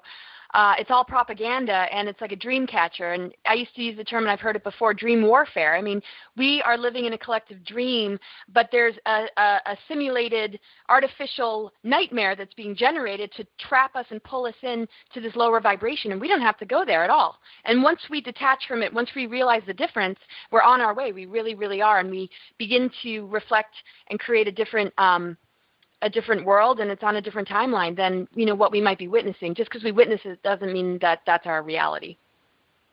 right. And um it's it's just the the whole you know choice. Uh, we've got the the choice. And in each moment we have the opportunity to make a choice. And if we're not doing that you know that in itself um is a choice. And so it's um it's just it's nice to to to be feeling all this Yep, it sure is. It's it's always important just to stay inspired because that keeps the passion going. It keeps us moving forward. Keeps us, you know, just really on track. And so, you know, that's what I love, you know, that he really hit home. You know, what is your passion? And just go for it. And yeah. not to self doubt this, you know, and I love how he said, you know, he's his biggest block. You know, it's not the shadow government, it's not, you know, the death threats or whatever some of us might experience. It's it's his own blocks. And uh, you know, people really got to look at that within themselves. What is keeping them from doing what they know they love and what they know is most important and what the priorities are, you know, today? And and no more excuses. Just do it because that's going to really turn on the creative juices and the fire and the transmutation elements to start to flow after that. And uh, we all we all make a difference. We sure do. I have to tell you, I saw um, an interesting post uh, this week um, from someone who developed a uh, Facebook profile right after our interview with um, Andrew Bartzis last week. And uh, the person's uh, thing says, I cannot listen to Dr. Dream's show anymore. I see that people like Dr. Dream are still telling everyone to just zombie out. Pretend everything is great, the world is beautiful, only focus on yourself and ascension. Well, if you look at reality, we are going into World War III. Um, and so, you know, there's there's a lot of choices we get to make out there, and um, that's one radio listener that that we've lost because being their empowered self isn't quite where they want to be right now. But for me, that's the only place to be, and um, truly, that's the highest perspective and energetic that that we can be sharing. So um, make oh, room for another listener. Yeah, seriously, zombie out. No, zombie out is watching TV, being complacent, being in apathy, being in addictions, being in a lower state of consciousness, and you're absolutely like the antithesis of that. You know, looking for solutions, inspiration, and um, you know, really exposing the stuff that's difficult for people to swallow, but certainly not staying stuck in the mud about it. Well, it's funny, you know, you and I every once in a while take a look and see uh, what's out there, and people, um, um, you know, maybe we're just carrying so much light and so much energy, and we're so focused on just helping everyone in the collective that every once in a while that ruffles some feathers, and some people have some issues with it. But um, I know from my viewpoint, and certainly from yours, we're just going to keep on keeping on, and um, this is what we're here to do, and um, we're we're doing it, and and we're not doing it alone, and and so grateful for you know all the support we get um, from all the circles uh, that that we're involved in. Oh, definitely, definitely. You know, and sometimes it feels like a no-win situation if if one talks about the difficulties and the challenges too much, then you know it's fear mongering, and if it's too positive, then you know it's like, wow. But yeah, so much support. You know, people who are really seeing you know, really into the soul of each other and uh, valuing that aspect of who we are, that truth of who we are, actually. And um, it's a beautiful thing because that's how we bond and connect and unify, and that's where our spiritual oneness, you know, comes to life, and that's the unified field. That is the unified field, and um, let's let's talk about some events we have coming up because love to have everyone join us in that unified field in person at some of these events. And you know here we are um, making our way into the fall. Um, perfect time to start planning um, you know what opportunities to get out there and meet like-minded people and and uh, see presentations and have experiences that um, that that expand you right? Yep. So, so what do we have coming up well, Sarasota, Florida, on October 4th, 5th, and 6th, you and I, Lisa Renee, Teal Scott, Tom Lesher, Andrew Bartzis, um, under the the lovely guidance of um, In5D, which is Greg Prescott and Helene Lipson. This is going to be quite the event. Uh, we're doing a new moon beach galactivation and um, this is on the 99% quartz crystal sands of Lido Key, Florida. All right, there were only 90 tickets available for this one. It will be live streamed also, but what I'm getting at here is there's still an opportunity for for you, the listener, to be one of the 90 people to be here. It's going to be one of our smaller, more intimate um, events that we do, and the energy of this, Helene and Greg have just put themselves out to to put on a really incredible event. So uh, we hope you'll take a look at that. And then this is fun, and we just had um, one of the folks from Detroit who's involved with um, Awaken Empowered Expo here to the office. Um, he was part of the interviews with us, Jeffrey uh, Jackson, And um, I'm so excited about this. This is October 11, 12, and 13 in Detroit, Michigan. It's the Awaken Empowered Expo, and we've got you know some some some old friends. Michael Tellinger and Kerry Cassidy are going to be there. Um, some new friends, Ethan Fox and um, people we haven't quite met yet. But I'll tell you, I can't wait to meet Mark Romero, what he's doing with music, and uh, FullyRaw Kristina. Um, yeah, it, it's just it's going to be quite the event, and um, Detroit's going to be fun. I'm I'm super excited to get back to Detroit. Yeah, it's going to be great. And then this is this is um this is one that's that's really um, getting us getting us going, so to speak. Ascension Rising Conference, November 1st, 2nd, and 3rd in Sedona at the Hilton Sedona Resort. Um, we're on with James Gilliland and Celeste Yarnell. Um, we've got Sean Kehoe. Um, Sierra uh, Neblina is the one putting on this whole thing, and she is just over and beyond um, incredible for all the effort and energies that she's putting into this. Um, our, our dear friend Itasha will be there, Brian Kelly, um, Richard Moritz, um, Don Daniels. It's it's going to be quite the event, and um, you can. I I'm not sure. Uh, I, I I think just go to the website. If you go to touroflove.com or uh, uh, cosmicgaiasophia.com, you can see all of our events that are coming up. And then this one, the Star Knowledge Conference, November 8, 9, 10, and 11.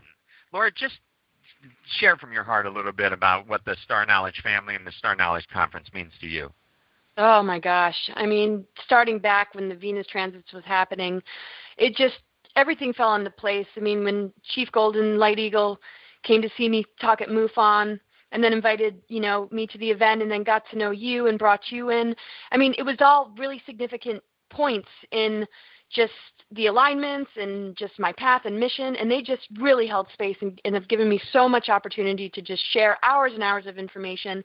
And they you know saw you do a galactivation and just have loved it and your presence and just honored us as a couple. And my god when we went to iowa and we had everybody greet us and hug us and you know it's just on and on just just total just love and respect just being shared and just the feeling of community on, on, on a level that you and I feel really just good about, you know, just really matching just our higher ideals and, you know, integrity and, and just, uh, you know, being in a deep space of, of, of just really serving Mother Earth, Gaia, Mm. Um, yeah, it's incredible. What are your thoughts? I mean, well, now there were a thousand people there last year in um, Carefree, Arizona. This is in Palm Springs, closer to Los Angeles.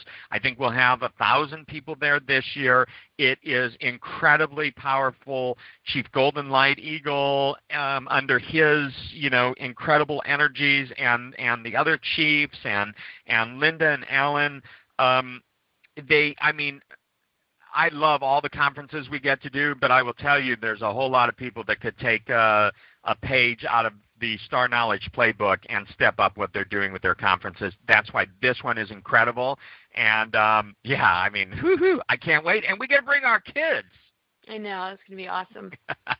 this life is really, truly the best. So yeah, and, and it's awesome because you know it's when people say, "Oh, I'm so blessed," or life is.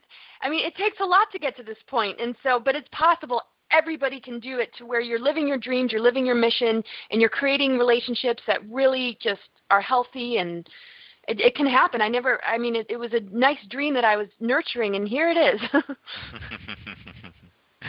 I do love all of this, and I love doing these broadcasts with you, and I love our loyal following and, and everyone in the chat room just having such an incredible time. And it's the highlight um, for so many of us, one of the highlights of our week to come in and just connect like this. And, and um, I don't need to look very far in my life at all to, to, to see all the blessings that are just lined up for me to experience in my moment to moment. So, just thanking everyone. We'll be back next week with another uh, really wonderful broadcast.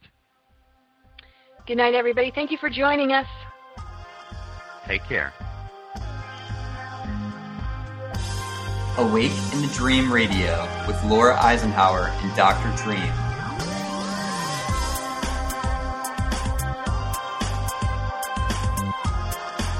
raising your frequency and expanding your consciousness, one guest at a time.